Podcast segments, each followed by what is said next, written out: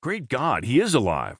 The first man executed by electric chair died slower than Thomas Edison expected. By Michael S. Rosenwald. In the Washington Post Retropolis section. I'm Sam Scholl.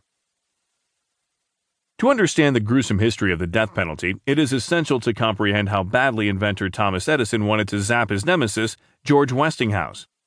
Their rivalry was literally electric. Westinghouse was a purveyor of alternating current voltage, AC,